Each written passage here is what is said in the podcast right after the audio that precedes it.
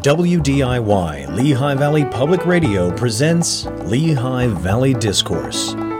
Provocative, informative, and newsworthy, Lehigh Valley Discourse brings you the people and the issues that move and shape our region here on WDIY.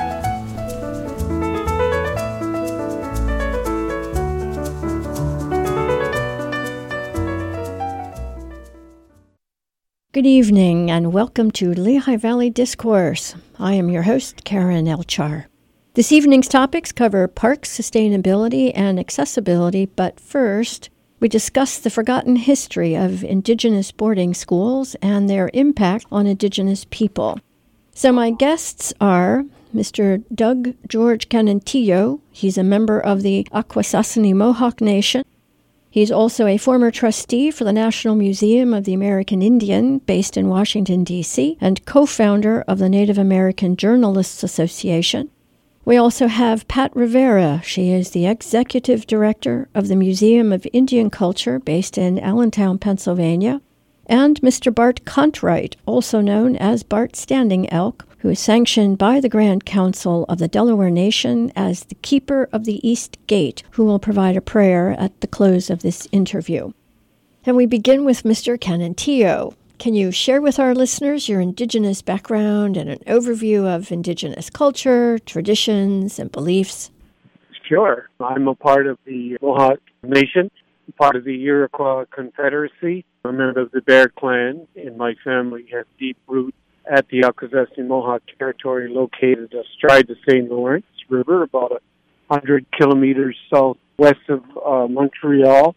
Uh, we live in a, a uh, culture as defined by interlocking uh, circles, ceremonial cycles, cycles of life, cycles of passage, political, economic.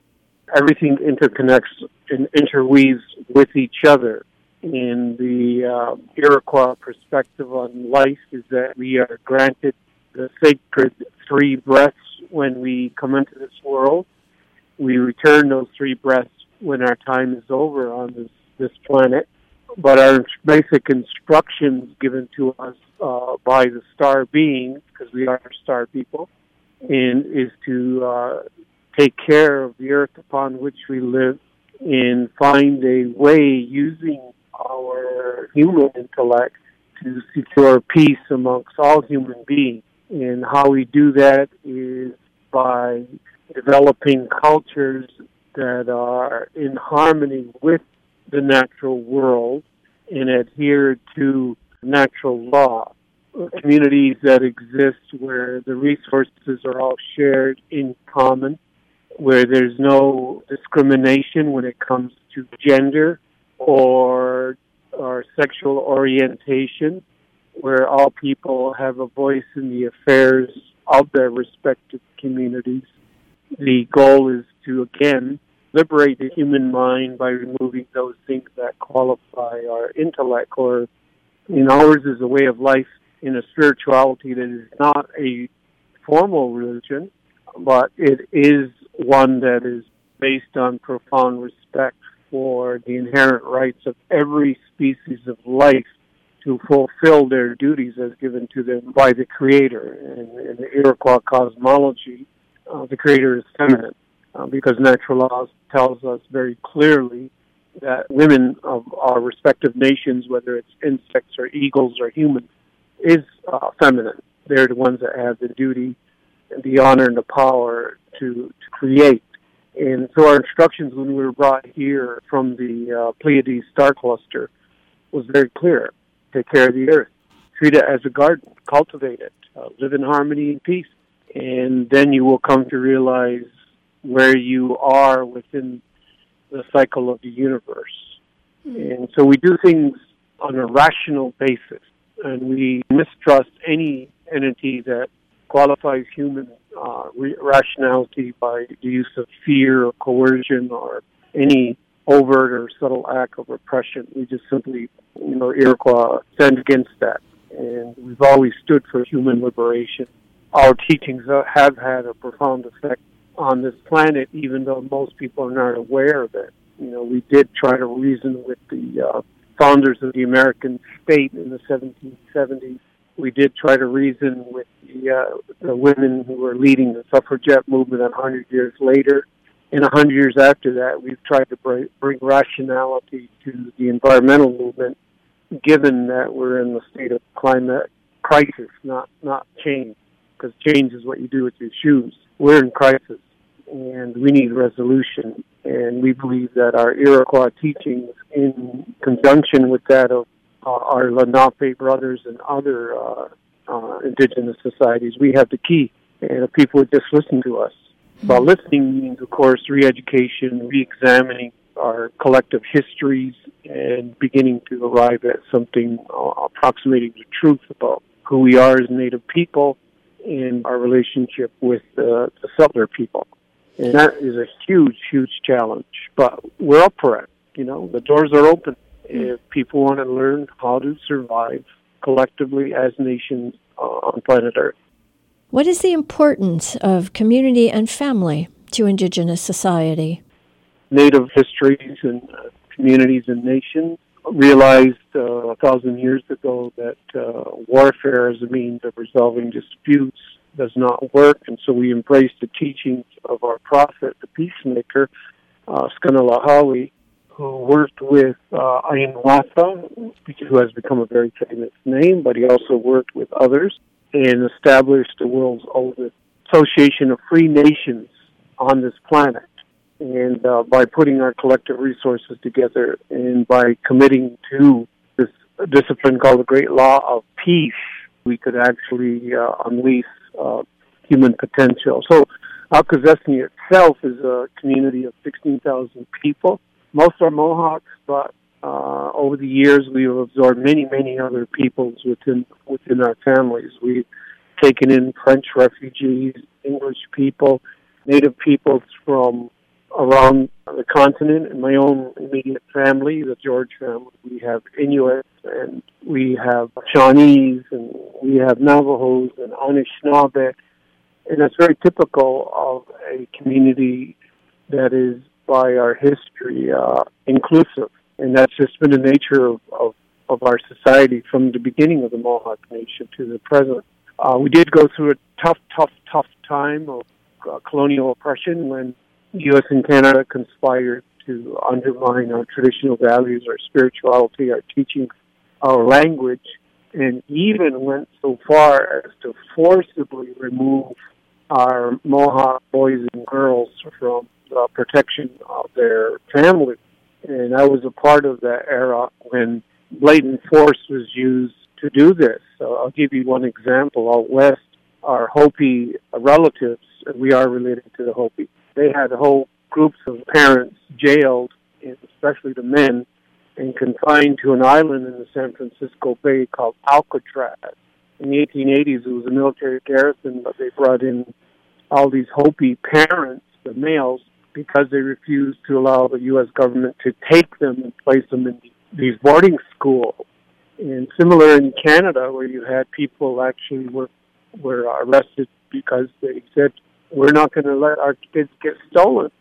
But they were, and it was a deliberate initiative by both countries to undermine our culture and to displace us from what little land we had left. And our possessions located on about 27,000 acres of land, but it's minuscule compared to the uh, 11 million acres we used to have, and the gradually took that away from us. But residential schools were meant to bring an end absolute end to what they called hundred years ago the vanishing American, and we came close. You know, uh, in New York State in the year 1900, there were just about 6,000 Iroquois people left. That was all, and we rebounded. Uh, now we're at about 110,000. But uh, that's one of the miracles of the 20th century is uh, Native people, whether in Oklahoma, Minnesota, or Alaska, have absolutely turned back the imminent threat of biological extinction. And we've rebounded.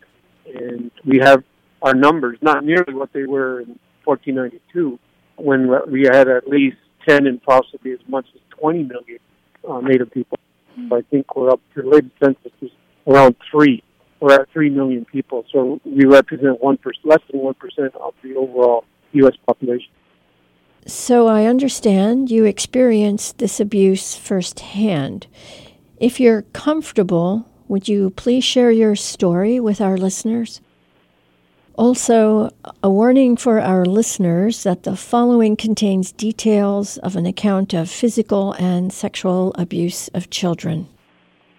Yes, what happened to me personally, my family, uh, as I come from a large family, 12 brothers and sisters, we have not been in a singular place since uh, my mother passed on in 1965. Uh, what happened there is local priests the Indian agent who had dictatorial powers over over the community, uh, empowered by Canada. In my case, because I was raised on the Canadian side of Akwesasne, the local health official, which was a nurse, in uh, the RCMP, Royal Canadian Mounted Police officer, they would meet and they would decide which child would be taken from a family that they would declare at risk. Uh, whatever standards there were were simply made up and a lot of personal prejudices went into these uh, making uh, selections. And so you were taken uh, without warning, without the approval of your respective parents, and it wasn't just somebody a, par- uh, a single family home, single parent home, but it could be anybody at any time. And they would come in, they would take the child, whether the child was sleeping at three in the morning or whether the child was at school. And if the parent raised an objection, they were uh, threatened with arrest. And the child was taken. You were declared a ward of the Canadian government, which means they had legal authority over your life. And then you were placed in these schools, residential schools. They ca- they called them, but they were more places of confinement, discipline, less education than, than uh, conformity. And you were stripped uh, literally of your clothing when you got there. My, my brother and I were uh, shipped off in January can imagine what it's like in Canada. Mm-hmm. And we arrived at the uh, the town where the school is located. In this case, it's the Mohawk Institute in the town of Brantford, about uh, 100 kilometers uh, west of uh, Toronto. And then you were stripped first thing, and then you were powdered with uh, delicing. I assume that's what it was.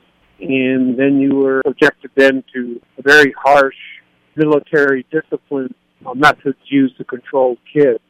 And uh, you were given meals that were uh, that if you were to serve those same meals in the U.S. prison, there would be a riot. They were heavy on starches and uh, very uh, scarce. I mean, uh, the portions were, were extremely small, and so you lived in a state of constant hunger and fear. Fear coming out of the threat of physical violence, and uh, the uh, as as terrible it is to say this, the uh, fear coming out of the uh, uh, sexual gratification that these supervisors uh, would uh, experience by selecting uh, certain boys uh, for, to be abused. And you would sit in the dorms in these places where sound resonates because of the nature of the building. And these guys would simply come up and choose whatever boy they wanted. And you could fight, which we did uh, as Mohawk or you could comply.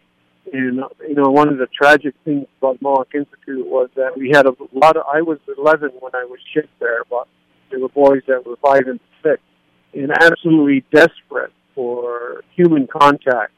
You know, somebody to embrace them, to say something to them, the warmth that comes from that.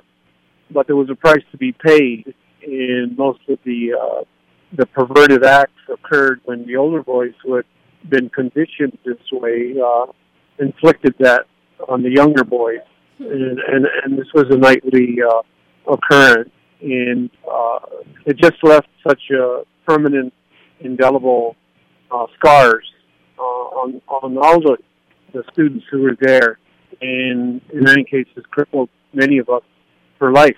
And it was a terrible thing, but it was done with the uh, knowledge in compliance of the Anglican Church, which is called Episcopalian in the United States, because they were contracted by the federal government in Canada to oversee the institute. And these people were hired, these, these perverts were hired by the Anglican Church, and, and they had to have known what was going on there. But when you do this type of uh, rape, it's, it's as as women and others who have experiences know that it's uh, less about the sexual part than it is about uh, control and dominance, and to the victim, uh, humiliation. That's what happens to us at these schools. And it was standard. Uh, as, as horrible it is to say, it was just standard behavior uh, taking place on uh, uh, every night inside the walls of those, those schools. And it was designed to break us. Yeah. And in many cases, it did succeed. Oh my, especially for children. Oh my goodness. Yes, you can imagine how agonizing it is. I'm 11 years old. I can fight, and no one was able to do the worst to me. But to the other kids, yes. And you hear that crying going on at three and four in the morning, and you know the enduring pain of feeling abandoned. You know that mm-hmm. uh, you're, if you're that age, you're asking where your parents are. How come they're not there to protect you? Where's your Indian leadership? And we have to, to be honest, that Native leadership did take a part in, in removing the kids.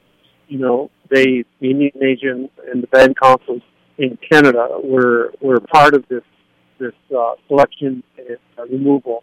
Uh, in, in, and they have to be held accountable as much as church and the Canadian government. But that just shows you how colonized we had become amongst the Mohawks, and we were famous for fighting back, you know, and putting up great resistance. And here we were, some of our our Mohawk people were working with the authorities to to take the kids. And you know, your kid laying on your double bunk on top, fortunate for me, and you're wondering, what, where were they? Yeah. How come they didn't come Help. to our our our our our? How come they didn't save us? Why didn't? And then that again is another thing that lasts a lifetime, and you begin to, as we did, uh, direct our anger at uh, our home community, in our our our family.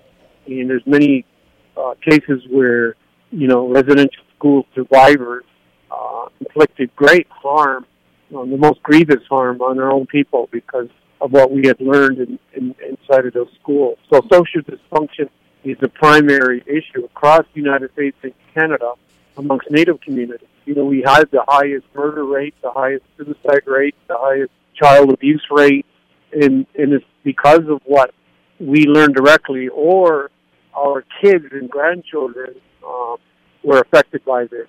Mm-hmm. And so it's become uh, uh, just a really terrible crisis uh, across North America. Yeah. Um, we've also recently heard of several Indian boarding schools where children passed away yes. and the bodies were not returned to their parents but buried on the school grounds, yes. such as in Canada and here in Pennsylvania in Carlisle. So we have the U.S. Secretary of the Interior, Deb Haaland, who recently announced a federal Indian boarding school initiative to shed light on what happened yes. at the federal boarding schools. Yes. So, do you think that this will bring closure to the families in the community?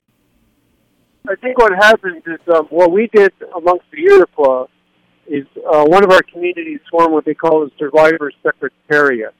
And the theme for that is nothing for us without us, meaning any anything that involves us as survivor group, we have to take an active part in whether it's designing programs or in this most terrible incident, finding the burial site where the children are, and then helping the scientists, the police officials, the forensic anthropologists, whoever, the spiritual leaders, finding the kids, identifying them, locating their homes, and then um, becoming involved in repatriation spiritual part. I, I did this when I was a board member at the NMAI in DC. You know, I was the chairperson of repatriation. I know what that means. The disharmony that Americans and Canadians feel as nations and as people, the reason they're so mad at each other in the United States especially is because they have no no roots. They're uh, transitory people. They have yet to come to grips with the great crime they did, their ancestors did towards Aboriginal people and the unquiet spirits that are in those graves. And they got to come home. The Canada wants healing and reconciliation. The first thing is uh, let's get the kids home. And the second thing, let's hold the people who did these things any uh, accountable under under criminal laws involving the abuse of children. That has never happened, not in the United States or Canada.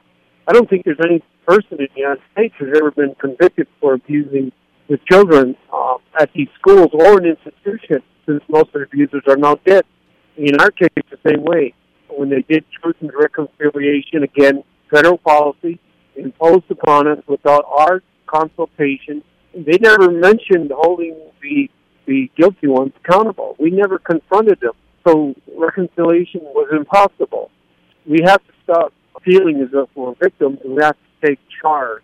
And so what we're doing is we're setting up a model that we want all the American-based so-called native nations to learn from, and that is form collectives, uh, create your own secretariat, survivors in your own home community, uh, deal directly with Deb Haaland in the Prime Interior. She's a remarkable woman. I think it's a historical chance to do this and say we want to deal directly with the federal government. We don't want to have a third party, and we will not accept any arbitrary rules imposed by the federal government.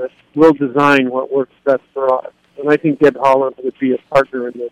So if you want healing, it comes about when um, we're restored. In repatriation, not only of human remains, the children, but return of our land. Because we know what they were doing, right? They were taking us away so they could do what the Dawes Act failed to do, and that is take the last land we had left. And how do you do that? You remove the people as uh, as distinct cultural and political entities. That's what their whole boarding thing is about. Mm-hmm. And so you want to make it whole. If Americans want to do this, justice by us, return the land. You know, provide adequate compensation for the harm uh, and hold those responsible criminally liable. Then and then most important, work with us on identifying the bodies of the children that remain and bring them home to us. So, how do we protect and sustain the indigenous culture to avoid such circumstances yeah. in the future? Oh, yeah, you're talking one of the greatest issues confronting the United States in the, the century, and that is re-education. For generations, they've been fed these lies, and the lies are so powerful and prevalent and permeate uh, every instance of American life. You know, Rick Santorum, uh, the former senator from Pennsylvania, uh, just two months ago repeated the lie that Native people were negligible and had nothing to contribute to the world, even though most of what the world eats is food that our genius has made in the, the land upon which he walks is our land, and that we were great scientists you know, we were great intellects. We created democracy. That didn't come from Greece. Everything that Santorum wore, the cotton nice suit, came from Native Americans. The car that he drove to the interview where he finally lost his job was, you know, that's rubber invented by Indians. And we could go on and on and on and on and on and on about the enormous things that we accomplished and gave freely with the settlers. In return, what they did is they eclipsed everything by these lies about us being primitive and nomadic casual. I mean, there were millions and millions of Native people living here on ecological stable uh, communities. You could go all the way from where you are in eastern Pennsylvania to to Oregon and drink crystal pure waters and walk through pristine forests and abundance of game and natural resources, all by design. I urge people to read Charles Mann's book, 1492, and it explains what America was like just before contact. But those lies hurt us. They are really, not only on the personal, but politically as well. If you got a guy like Santorum, who's a senator, making decisions involving Native people based upon these terrible, horrible distortions, you know, then, uh, then uh, of course it brings great harm to us. So education, we need to, every school in America to read them and how it teaches American history, our contributions to the world, the amazing things that we have done. I mean, I watched the NFL. That's a big, big sport Pennsylvania. And last year they had 100th anniversary of the NFL. Well, who founded the NFL? Jim Thorpe, the greatest athlete in North American history. And not once did anybody in the Steelers or the Eagles make any mention of Jim Thorpe, the founder of the NFL. The NFL, how it started with the greatest team the Carlisle Indians, and they invented the forward pass and the running back and the wishbone offense. And I was a Falcons. Pop Warner was a Cherokee, none of this came forward when they were doing this football thing, and it, still hasn't come forward. It's, it's stunning. So let's start with, you know, if we have to, the common denominator that Americans are obsessed with. Let's start with football. Let's tell the truth about that sport alone. But it just shows that, man, we have to reach to the schools and, and tell our story. And uh, this is the big challenge. Unless Americans come to grips with their history and the, the harsh reality of what they did to Aboriginal people, but not just that, not just these layers and layers of guilt, as some Republicans would say, but the actual truth of Native people and how we were foresters and farmers and, and astronomers and mathematicians and architects. If we can just break apart the myth that we were simplistic, barbaric, and savage, then we can create, we can then graft onto that some of the great things that our people have, have contributed to the world. Mr. Kanentiio, all of your comments obviously hit home, and education is extremely important. And I thank you for what you've discussed yes. so far.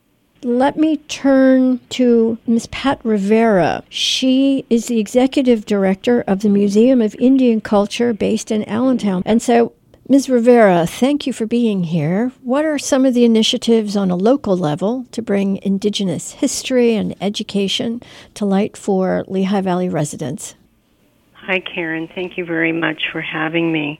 The Museum of Indian Culture has been in existence for 41 years. And yes, we do recognize the fact that re-education is absolutely very important. Unfortunately, there is a lot of misrepresentation of this educational process within the schools and just misrepresentation in general of the public themselves. So our whole purpose here is to educate specifically about the Lenape that used to live in this area. We also compare that to other indigenous tribes throughout North America, and one of those is through what we call our Native American tool room. So, you know, you can take these natural resources, and everybody needs to be able to make stone tools, etc. From the primitive aspect, what we do is we say, well, even though that everybody might need an arrowhead or whatever stone tools in order to survive, they use these natural resources in order to thrive, and not only does just to survive, but to thrive as well. So the purpose of is to actually create that and to show that these people were the original founders. These people the ones that actually had gone out and they they were able to cultivate these Americas in order to to not only survive and thrive, but also when Europeans got here, gave the opportunity to show the Europeans as well how to actually survive as well. And so we can thank the indigenous people for for doing that. So when families come to our museum, they come in there and uh, with that type of education, and then we have a fun element to that as well. So some of that fun element is they they if weather permitting, they are allowed to go out and they uh, actually throw the the atlatl, which was a primitive tool in order to help obtain their food, like deer, so they'll be able to, to do that. In addition to our primitive resources that we do have, and that would be anywhere from pottery to arrowheads, et cetera, et cetera. We also show them how string was made by utilizing dog bane, how corn was ground, um, how, how these tools were actually knapped. But beyond that, what we also have is we have a, what we call an intertribal room. That intertribal room actually, right now, it is featuring Native American women. And through the resilience, leadership, and activism, we're able to show that process through many years. And this way we can celebrate the, the Native American women experience and their stories, anywhere from the White Buffalo Calf woman to Deb Haaland including Joanne. Yeah. You know, so through all these wonderful experiences, absolutely. So we'll be able to celebrate yeah. that. And in addition, we also celebrate the, the, chief, Debbie Dotson, who is the first yeah. voted chief of the Delaware Nation uh, of Oklahoma. So the women yeah. over the years are, have always been very, very important to the Native communities. And I don't care how far back and how, how current you are, because obviously they are the life giver. They're, they are the nurture of every tribe. And so we do celebrate that, which is very, very important. The museum is open to the public. It's located in Little Lehigh Parkway, one of the parks in Allentown. You are also embarking on a wonderful new capital project in Indian Village. So, can you talk a little bit more about what you have on site now and what your vision is for the future? Oh, absolutely. Well, we're very excited to be able to expand beyond the walls of the museum. Uh, several things that we've been able to do um, talk about the indigenous footprints and pr- preservation of that. The park system itself, far as along the Le- Little Lehigh, there are existing, there are paths now that have been preserved, which were the ancient uh, pathways of the Lenape. And as a result, what we've been able to do is we've been able to put ed- educational kiosks along that part of the Little Lehigh to explain what the life and culture was, the fishing and hunting. Uh, there's also different educational or informative kiosks that uh, tells about the, the, the wildlife and the plant and the birds that were there. And uh, just for a little fun, you can see what the Lenape name was. And so these, these are good for people anywhere from children, maybe fourth or fifth grade, on, on up to adult, you know, can, that can get a little bit of a glimpse of how the life of the Lenape and how they had lived along the Little Lehigh. And what is really, really neat and really important is is that we, are in partnership with the uh, Allentown Park and Recreation and the Delaware Nation of Oklahoma, we are embarking on an $800,000 capital project in order to bring and actually to build a, a close to a one acre Lenape village right here along that pathway where the Lenape had walked and thrived in order to bring that historic information to life. And we're very, very excited. It's going to be about seven different educational stations. We'll be able to have visitors and children groups to come in. And then beyond that, we're also going to be able to expand uh, the trail system for about another half a mile. And beyond that trail, um, we're going to be able to tell the historic story of how the Lenape had thrived for well over 11,000 years until the woodland period, which was about the 1750s. So there's a whole story to be told, and it's a very important story here for the Lehigh Valley. And we've been able to obtain two archaeological studies that were done, and it did was able to prove that these truly were a historical site. So we are going to be able to tell that story, and we're very excited to be able to do that. So, Pat, how can people contact you if they're interested in coming out to the museum, finding out more? There's a lot of information on our website, and people can obtain that by going to www.museumofindianculture.org. There's a lot of information in regards to the museum's tours there, our educational programs that we do on site, off site, as well as virtual, and uh, in addition to any events that we may have throughout the year. This has been a phenomenal conversation, and I am truly grateful for you telling your story, Mr. Kanentiio. And thank you, Pat, for bringing this history to the Lehigh Valley. Thank, thank you. you. I really thank you. Thank you very much. And now we turn to Mr. Bart Cartwright, also known as Bart Standing Elk. He is sanctioned by the Grand Council of the Delaware Nation as the Keeper of the East Gate Thank you and welcome to the program, Mr. Cartwright. Well, thank you very much. I want to uh, I just want to say some words of uh, prayer for for these for this healing of this uh, what's going on with these children that have been found and what they're going to, about to find in the future. Thank you. So I'm going to start my prayer off with, with saying uh, in the four directions, Wanishi, Wanishi, Wanishi, Wanishi, Kesheromakon. That's our Creator.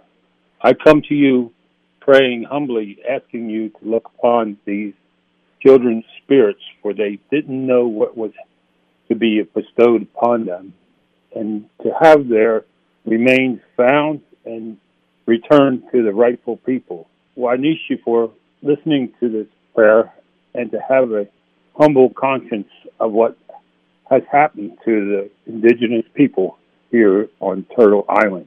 May the Creator bless you all and to the future generations. Wanishi, Wanishi, Wanishi, Wanishi. Thank you very much for for the prayer. It certainly is very appropriate given the interviews we just heard, the discussions with Mr. Kanentiio, a member of the Akwesasne. Mohawk Nation, and as well as Pat oh. Rivera oh. from the Museum of Indian Culture. Thank you so you know, much. Thank you. And we, we say Wanishi, which is the best thank you word that we can bestow upon people. Thank you. Thank you very much. Coming up in the second segment of Lehigh Valley Discourse, we talk about parks, sustainability, and accessibility. Do stay tuned.